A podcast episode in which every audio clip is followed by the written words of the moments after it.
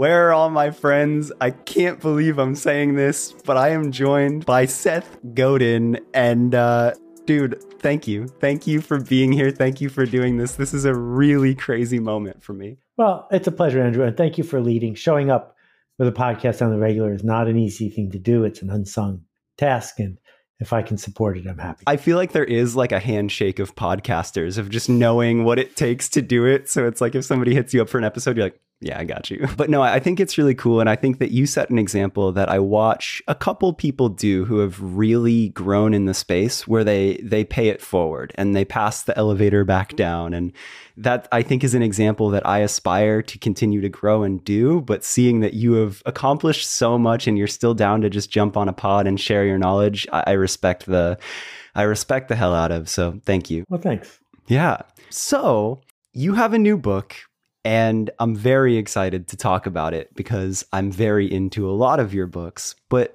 before getting to that, I was thinking I am a huge fan of yours and I've read a bunch of books and listened to a bunch of podcasts and watched a bunch of interviews. But I think for my audience, they might not all realize like how long you've been in the game and what you've done and I even in, in my digging, I found little bits. I have an idea of where you're from. And I kind of want to know a little bit about like early you and how you got to this spot because it's so cool. And I think that might make everybody listening just understand why I'm so excited to be talking to you right now. Um, well, I I need to highlight a couple traps that are really important. Okay. Um, the first one is that the media celebrates an overnight success. It celebrates somebody who comes out of nowhere and then has a million Instagram followers or whatever. If you win the lottery, good for you. But that's not a plan. That's not a strategy. That almost everybody who's doing work that you care about had a lot of stumbles, a lot of discovery that they had to go through to get it there. Now,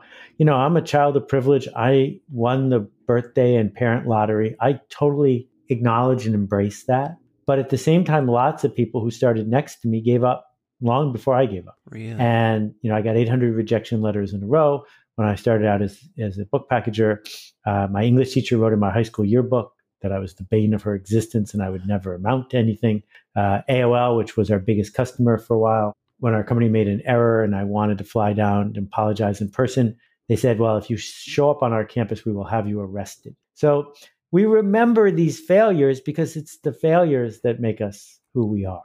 And, yeah. you know, if you listen to the great podcast, The History of Rock and Roll in 500 Songs, what you will hear from Andrew is that just about all of the legends that we admire hacked their way through the first couple years because they weren't born as Marvin Gaye or as Bob Dylan or name whoever you want. They became that person. So I'm not in the category of Marvin or Bob, but I have written uh, 20 bestsellers in a row. But before that, I was a book packager. For that, or in the middle of that, I invented part of the internet. Email marketing is my thing. Um, so it's been a great ride, but it's all been populated by not seeking a shortcut and figuring out how to do work I'm proud of as opposed to doing what feels like a hustle. You just so casually said that you invented part of the internet. That like is that the thing? Is that like cuz that's like a little bit before me. Like that's how the oh like the early early like Seth is a legend is email marketing. Like that was you that was that early on that? Yeah. That's so sick. I didn't even realize that like that. Like I know you as an author. I know you as like I see it as an afterthought that you're so good at the internet. That's crazy. Yeah, I got my first email address in 1976. We built email marketing campaigns for CompuServe, Prodigy, and AOL. Uh, when the World Wide Web came along, I looked at it and I said, this doesn't make any sense. It's never going to work. It's slow and there's no business model. So that cost me $40 billion. Um, and then the company we built ended up working with American Express and Carter Wallace and Procter and Gamble. And then I sold it to Yahoo and I was one of their five vice presidents. That's wow. Okay, sick. I have another question. As I as I listen to and read your work, there's times where you mention the music industry. And I can tell that you have friends in the music industry, and that's my roots. Like I started as a tour manager and, and touring mm-hmm. the country and worked at record labels. And every time I hear you nod to it, I can tell that you know. Did you ever have any professional involvement in it, or has it just been something that you've been a fan of and been had friends around? It's mostly that I have somehow lucked into knowing an extraordinary range of magical performers and producers, but I did have a record label for a while. You did? And um, I learned a lot from that. But what I like about the music business is first, it is a very personal form of creation. And I like writing, I like poetry. Not as a reader, I don't understand it, but I like the the passion that comes to it. And music sort of captures so much of that. But I also like that it has very clear boundaries and measurement. That's the industry part, right? That music can be great even if it doesn't sell a lot of copy. Yeah. But when we think about the long tail, when we think about Casey Kasem, when we think about the top 40 and jazz clubs and payola and everything in between, you know, I, I'll go for a walk with a very famous record executive. We go for walks all the time. And I said, Hey, what's the, the key to having a hit record? And he said, Oh, there's no question. It's got to have a great song. And I said, So how do you know if it's a great song? And he said, Because it's a hit record. and he didn't think he was being funny. That's just the way Stop he looked at it. the world. So there are a lot of people in the business who you would know their names, um, Yeah. Who have no strategic insight whatsoever. They're Yeah. just winging it. There's emotion. then- there is a very Yeah. strong element of intuition and emotion in it, which I find fascinating as well. But it's also possible to do really well strategically. And Berry Gordy is a great example of that. You know, there were like six rules to make a Motown song. That wasn't why Motown succeeded. It succeeded because Berry Gordy understood strategically how the structure of the music business of the 1960s worked.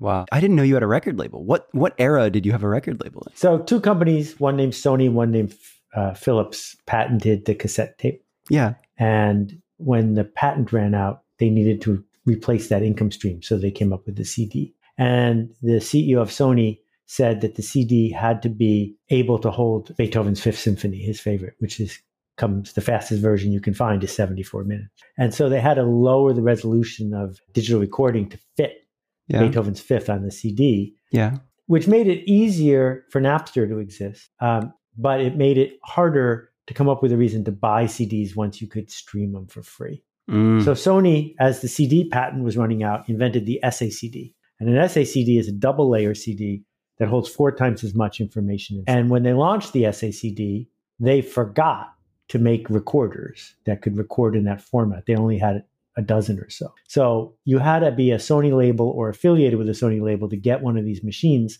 And they were selling these CDs, SACDs at the time for 35 bucks.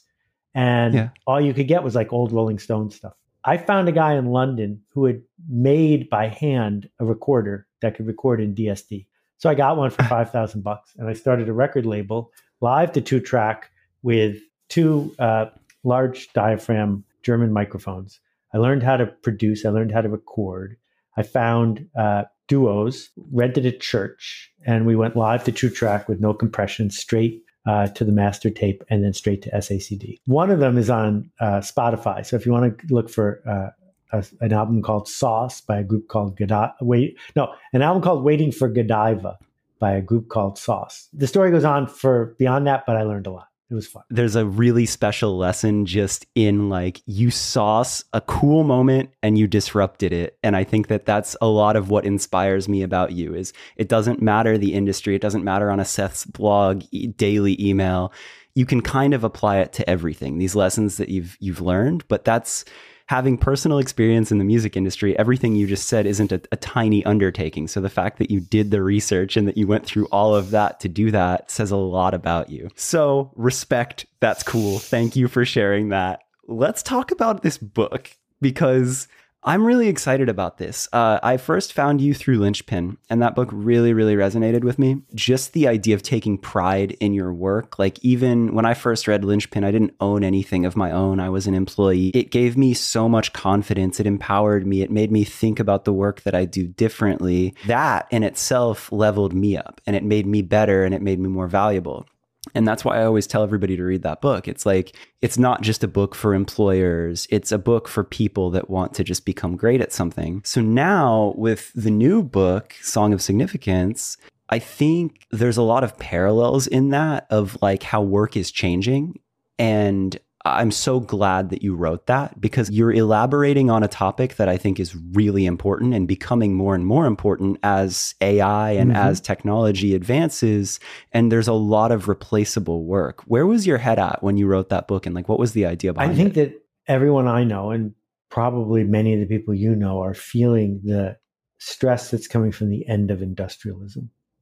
Industrialism yeah. started in 1909 with the gusher in Texas that brought the era of cheap energy to the world. And basically, if you add cheap energy to machines, you can build an industrial entity that cranks stuff out in volume. Mm-hmm. And the short term effect is it makes everybody rich because you can get stuff so much cheaper than it used to be. In 1910, the average person in America owned two pairs of shoes and two pairs of pants. And what we did was we created this engine that just made stuff and did it as conveniently as possible. But what happened was, as we added computers to the mix, people turned into machine. They call it human resources. How much can we suck out of these people? How little can we pay them? How much can we control them? When COVID came along and work from home showed up, the lie of it all became really yeah. obvious because you'll go to six hours of Zoom meetings in a day, not because you need to have a Zoom meeting, because but because they're taking attendance.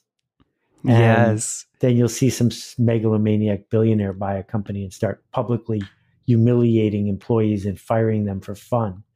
And yeah, that's the mindset of the people who own the machines is they're in charge. Right. But they're not in charge. What was you said something about that in the practice as well, right? You were talking about like at least just say what the actual meaning is. Like it's if you're you're not doing a meeting to get everybody on the same page, you're doing a meeting so an executive can feel good and that's more comfortable than saying no. Like it's that, right? Right. Exactly. Yeah. And so where we are right now, I think, is at a fork in the road. And, you know, I used to be a techno utopian optimist who thought that the internet was going to do nothing but make good things happen by connecting mm. people. And we've seen so many of the side effects. And one of the side mm. effects is it has dehumanized human interaction. It is easier yeah. to troll somebody if you don't know them. Yeah. And I want us as leaders, as managers, as employees to retake our humanity to demand mm-hmm. the dignity that is ours and to be able to show up at work and say, look, there's only two kinds of work. There's industrial work where there's a manual and you're going to thin slice the job and make me as unimportant as possible. Or yeah. there's work that I am proud of where I am leveling up, not moving down, where I'm connecting to other human beings and doing something that if we're going to do that yeah. work, let's get real about it. Let's shake hands on it and let's hold each other responsible. But don't pretend that the other one is human because it's not as you say that, as I read these books, I find it to be very empowering. A phrase in my head that I tell myself, which I mean nothing but great by, is I welcome you to fire me. Mm-hmm. Every time I work with somebody, like I don't want to be afraid of being who I am. Like I'm very like I'm confident in the person that I am and I want to be myself. I want to bring my unique take to it. I want to be Andrew who everyone's like, "Oh yeah, he's going to be really excited about this thing." Like, right. yeah, I, I am and maybe that's not the right fit for certain things but maybe it's the perfect fit for others. And a lot of your books have reminded me of like that's the thing that you can't replace. As you get into it in the song of significance i think like the as you start to think about like what makes a job the best job ever and what are real skills i think that that really resonated with me because it reminds people to really embrace being who you are and to to understand that like everybody can make a great spreadsheet or ai could do it for you i'm sure soon whatever. But like the the very human elements about who we are are actually so valuable. Um what have you like what stands out to you about that? Like, what have you learned? Who do, what do you love seeing when you work with people these days? Well, you know, I've been using GPT-3 a lot. And yeah. Um, you can say to it, please write me 500 words comparing Aldous Huxley to George Orwell. And it will do a much better than mediocre job at that. But it will also do it for free, instantly, without complaint. So yeah. if you're going to bother working with a human who you have to pay, yeah. who isn't mm-hmm. instant, who might complain. There better be an upside. And what we need to figure out is what does that upside look like? So before you and I started this conversation, we were chatting for a minute, and I knew it was going to be a great podcast because you showed up with the energy of someone who wanted to be here, not someone who was just phoning it in. That is what we yeah. are looking for as we spend our days. Yeah. These are real skills, the real skills of honesty and intent and humor and empathy and connection and possibility. Can't get any of those from GPT 3. Mhm. And yet, if we look at somebody's resume, if we look at how we screen resumes, if we look at what you get tested on for a job interview, they're all testing you like you're going to be their next GPT 3. but- As if they don't realize you can just go online Exactly. and type in what you need. Yeah. Exactly. If I need 20 photos retouched, I got to tell you, I'm not looking for human interaction. I'm looking for cheap Yeah. photo retouching. So Yeah. I go on Upwork. There's somebody in Romania or whatever. They do it in an hour for $7. Even Steven, they owe me nothing. I owe them nothing. But Yeah. real work, we owe each other. We owe each other before, after, and during. And I don't think that goes away, right? Like, I think that for as long as humans exist, as long as we're buying and selling anything, that human element, like the idea that like you can have a pretty remarkable product and at a certain point the only thing that changes is how you feel about buying it. Like that's all human, Well, right? I wish I could be optimistic as you are about um, that it doesn't go away. It doesn't go away if we fight. So Oh, wow. I'll, I'll talk about two banking experiences. The banking experience of everyone on this call uh, who is listening is that if you owe the bank a payment on your credit card debt, they're Mhm. not your friend and they're not a human and they don't see you as a human. And Mhm. they will write you letters in all caps and squeeze whatever legal thing they have to get the money. And it turns out the repayment rate on credit card debt isn't that high. Kenya, the last time I was there working with Acumen, there's a bank called Juhudi Kilimo. And the way Juhudi Kilimo uh, works is they loan you the money to buy a cow. And then you use the money from the milk to pay back the loan. And after a year, you own the cow free and clear. And the repayment rate on the loans is 99%. And the reason the repayment rate on the loans is so high is that in order to get the loan, someone in the community nominated you and they're responsible. And they meet once a week in a church that's not being used as a church. And they sit, they start with a, a hymn and a song. And then they sit in a circle and they count out the shillings. And I was in the meeting watching the chairman of this particular group and the circle of people, more than half of them were women, going through this ritual. Because they obviously they could just buy a machine that would count the money. And the counting of the money was a spiritual interaction of community. And the reason they have a 99% repayment rate is you don't owe the money to the bank, you owe the money to your neighbor. Wow. So it's Yeah. human. Yeah. I think that it says so much that you've seen what you've seen, that you've done what you've done, and you've accomplished what you've accomplished. And you come back to these very fundamental core values of like these these simple human things. It, it's a strong reminder to me of how valuable that actually is, right? And it's available to everybody. I'm not right. unique. This isn't a gift. I wasn't born Mm-hmm. with this. What we have is the chance to choose to see things that we can leverage going forward. And we have been indoctrinated and brainwashed by our system to instead just see insufficiency and greed and consumerism. What will be on the test and what does my boss want? And Yeah. I guess my lonely job is to keep reminding people that we have more potential than that. So then question to that. I think that on both the employer and the employee side, a real strong topic in the new book is just what makes a job the best job ever and that Mhm. works for both people. And that again like really really resonated to me. So like what what's your thought on that? Like as you look to the new generation uh as we're I don't know, we're talking in 2023, but like what do you think that's going to look like? So I asked 10,000 people in 100 countries, what was the best job you ever had in life? Yeah. And I gave them more than a dozen choices, including I didn't have to work very hard and I got paid a lot. Yeah. Overwhelmingly, the most common answers were I accomplished more than I thought I could, and I was treated with respect. Damn. I don't think that's going to change, but we Yeah. don't give people jobs like that. What we do instead is give them soft tissue versions of GPT-3 mm-hmm. and we grind them to powder. yeah. So I think the opportunity is to realize someone can race to the bottom faster than your company can race to the bottom. That if your goal is to win search on Amazon and be five cents cheaper than something else that got drop shipped from who knows where, you're going to lose that race. Someone's willing to cut more corners than you. yeah. But if you want to race to the top and be the one and only, well, some people are going to seek you out and some people are going to find you and they will pay you fairly but Yeah. you can't have it both ways. You can't say I make mediocre average stuff. Please pay me extra. What do you think as you interviewed those people? I mean, like, again, you've worked with so many people, you've built so many successful things. Like, what were some of the skills that stood out to you? I don't think a lot of people aspire to like have the best job. I think more and more people want to be their own entrepreneurs. And I mean, so many of the people I talk to on this podcast, it's like, wow, sick. Like, you found a way to be your own boss and do your own thing. However, I think people misconstrue that as like these skills that we talk about. It's how I read Linchpin. It's like, okay, yeah, cool. You could work for a company, but you can apply this to yourself. Like, what do you think are the most valuable values or skills for somebody to focus on if they want to kill it at their job or become that next generation entrepreneur? Um, well, just to clarify one thing, I did not talk to 10,000 people. Oh. Uh, I'm lucky enough to have a blog where I could just ask 10,000 people to fill out a survey. It's it just you a at a little time. booth. A bunch of people are lining up, and you're like, "Hi, thank you," like with a little pencil. thank you so much. Those photo. little golf pencils. Yeah.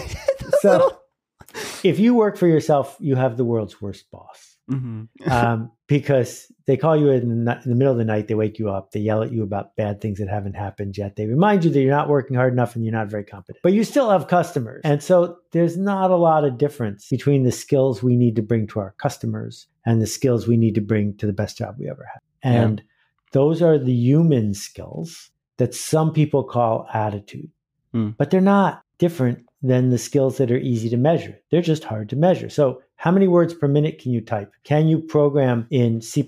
These are easy to measure skills. But are you empathic? Are you creative? Are you able to be funny? Do you see patterns? These, Yeah.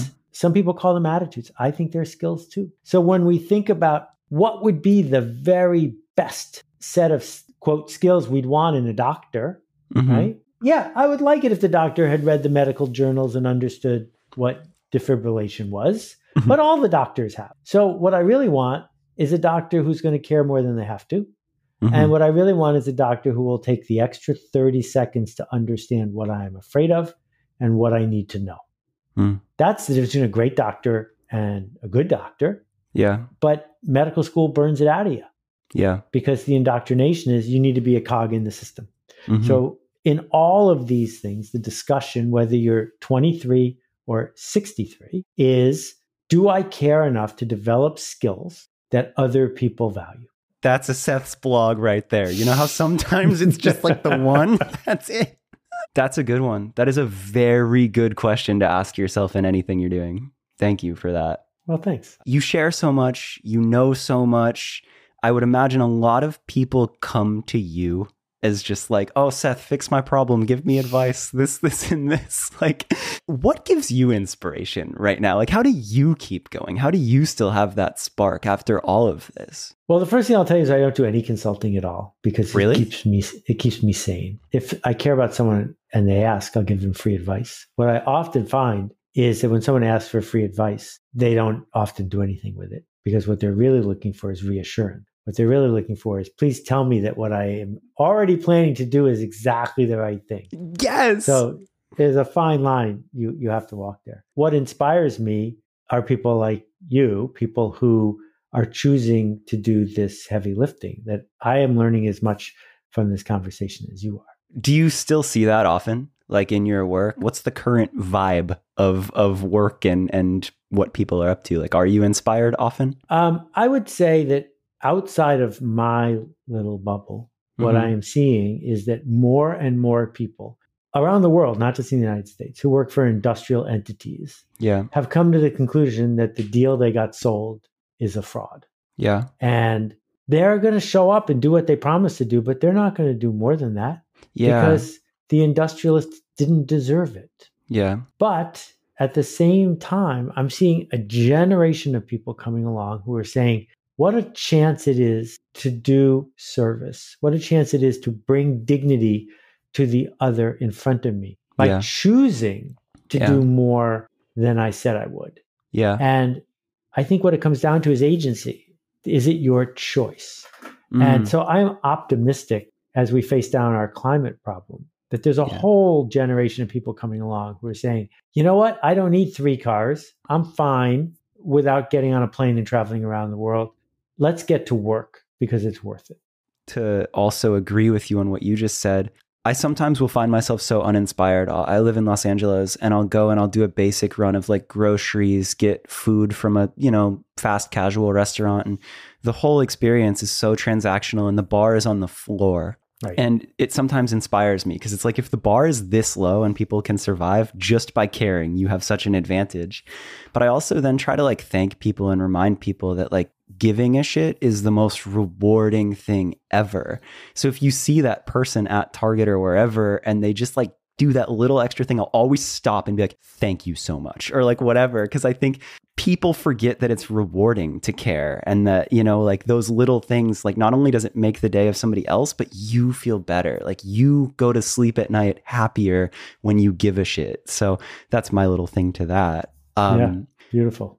As far as, as as climate and all of that, because that's another thing that I've noticed you've been talking a lot about. You the Carbon Almanac did you write that fully on your own, or was that a, a collaborative project? I organized uh, a project. I worked mm-hmm. full time on it 50, 70, 80 hours a week for uh, a year and a half with 300 other people in mm. 40 countries. It then oh, grew okay. to 1,900 people in 90 countries. And I very much did not write it. Okay. Okay. I it was a created the conditions for a group of people to produce an award winning, best selling book that's been translated into languages around the world because I felt stupid about the climate. I wrote my first blog post about climate 16, 17 years ago. It didn't change anything. Yeah. Go figure. One blog post couldn't solve a problem. um, and I thought if I am hesitating to talk about it, I bet other people who care are hesitating. Yeah. How do we model a system that I've captured in Song of Significance where people can come together to do work they care about. Yeah. And I had no other agenda other than I am capable of organizing this, so I will. Wow. Because that's something that when I think about the environment, like I think that you still somehow have a positive outlook on it, where every time I look at the facts and you look, it's like, it's very sad. Like you see it and you can feel so quickly helpless. And I really respected, like, even Akimbo, your podcast, you talk about it a little bit. You reference the Patagonia story and all of that. Uh, and like, kind of the thing of like, it's kind of impossible to tell people to just go walk, you know, like, that's not real. It's not a reality. Mm-hmm. Like, that doesn't make, for me as a consumer, I don't feel more inspired to make the world better to just feel this guilt. But like, do you still have optimism like after you put all that together like for somebody who maybe feels like myself where it's like of course I want to make the world and the environment a better place. Of course I want to make it sustainable and and last out for generations to come. But it feels like it, it just feels like I don't know where to start. Like, did you walk yeah. away from that with like a tidbit that you could inspire people and be like, hey, no, no, like we can all do something? I think it's fair to say that the the hundreds of us went through very similar experiences in building this. We went in thinking we got a lot of work to do, but it's doable. And then mm-hmm we became sad and depressed, overwhelmed by how much worse the problem is than almost anybody. Yeah. But then we got to work. So I came away with it believing several things. Number one, the earth is going to be fine. The earth doesn't care because it's just a planet. Humans are not going to be fine, but the earth, we're not here to save the earth. Number two, even if the climate wasn't in trouble, yeah. we're all going to die. Yeah. Every single person is going to die. This so when true. you put those two things together, what I come away with is this we live in a state of change. The arc of that change is now really clear that 10, 20 million people are going to die in one week from climate change in the next couple years, that entire cities are going to become uninhabitable, that Miami Beach is basically gone in 10 years. These are really clear uh, gates on the path. But the market, the market is really powerful human beings have an enormous amount of initiative. We paved the whole planet in less than 15 years. We yeah. created the most powerful computer ever built and for $700 you can have it in your pocket and a billion people do. We I mean, we know how to do extraordinarily audacious things if we figure out how to coordinate our actions to get them done. And if and, there's an incentive, right? Right. Well, different ways of coordinating action. One of the ways is, you know, the market is a system without a boss. So if we price carbon fairly, yeah. that system will get to work instantly yeah. to change what we do and how we do it. In the meantime, people in the technology world we're making great progress on things like fusion. Solar is now way cheaper Yeah. than oil or coal. So things are moving in the right direction. Too late Hmm. to save so many people from decades of distress. I'm not minimizing it. What I'm saying is what we can't do is believe the brainwashing of plastic recycling because it doesn't work. We can't believe that our personal carbon footprint makes us a hypocrite, so we should just shut up and do nothing. What we have to do instead is realize that carbon footprint was invented by British Petroleum to trick us and that we need systemic change because we have a systemic problem. And humans have made systemic change before, and we can do it this time if we care and we talk about it and talk about it. Damn. I love that. And I think that you put that in such a great way. Like, I, I think it was a recent podcast where you were talking about pricing uh, petroleum fairly. And I thought about that. I'm a huge car enthusiast. And I'm like, would I be stoked to drive for $20 a gallon? Yeah, maybe on the weekends. And like, do I need to do that every day? No. So, like, I love your take on that of just like putting the problem back to the problem of like capitalism. Like, it's just been valued so low where if you give every person that question of like, here's how much gas should actually cost, do you want to spend your money? A lot of people Right. will probably say no. And if they still want to, then all right, you're paying enough where you can make it a little more sustainable. I thought that was a really cool outlook that I hadn't heard before. I had one other question just in me being a fan of Seth Godin and and like just curious of, of you. What a like what's a day in the life look like for you these days? Like you've obviously, you know, like I think you're probably at the point where you get to do the things that you find fulfilling. You can say no to the stuff that you don't and it's uh probably much more of your schedule. So like what's what's your day in the life? What are you stoked on? What are you working on? What are you what do you uh what's a fulfilling day for you these days? Every day is different on purpose because that's the way my personality works. But I try to be outside every day. I'm working hard and improving my juggling skills, like Really? actual juggling skills. And um, it's very clear after you hit whatever age you want to name that there is a finite number of good days left, and you shouldn't waste them on somebody else's agenda. Damn. But again, here's a crazy one that I think about is you work very hard to not do meetings. Dude, you took an hour of your day to get on a Zoom call with me. Like is that not a meeting? That's crazy to me that you value that That's not so- a meeting. That's a Yeah. conversation. Conversations are priceless. You're good at this. You're really good at this. That's a huge differentiating point. I think a lot of people could mix that up. I think a lot of people could look at their day and their life and their schedule and try to cut out conversations and misconstrue that as a meeting. That's a Yep. huge thing. Exactly. You'll have conversations, but you you'll cut out meetings. That's good. What a pleasure to talk to you, Andrew. Dude, Thank you thank, for doing this. So thank you. Oh my god.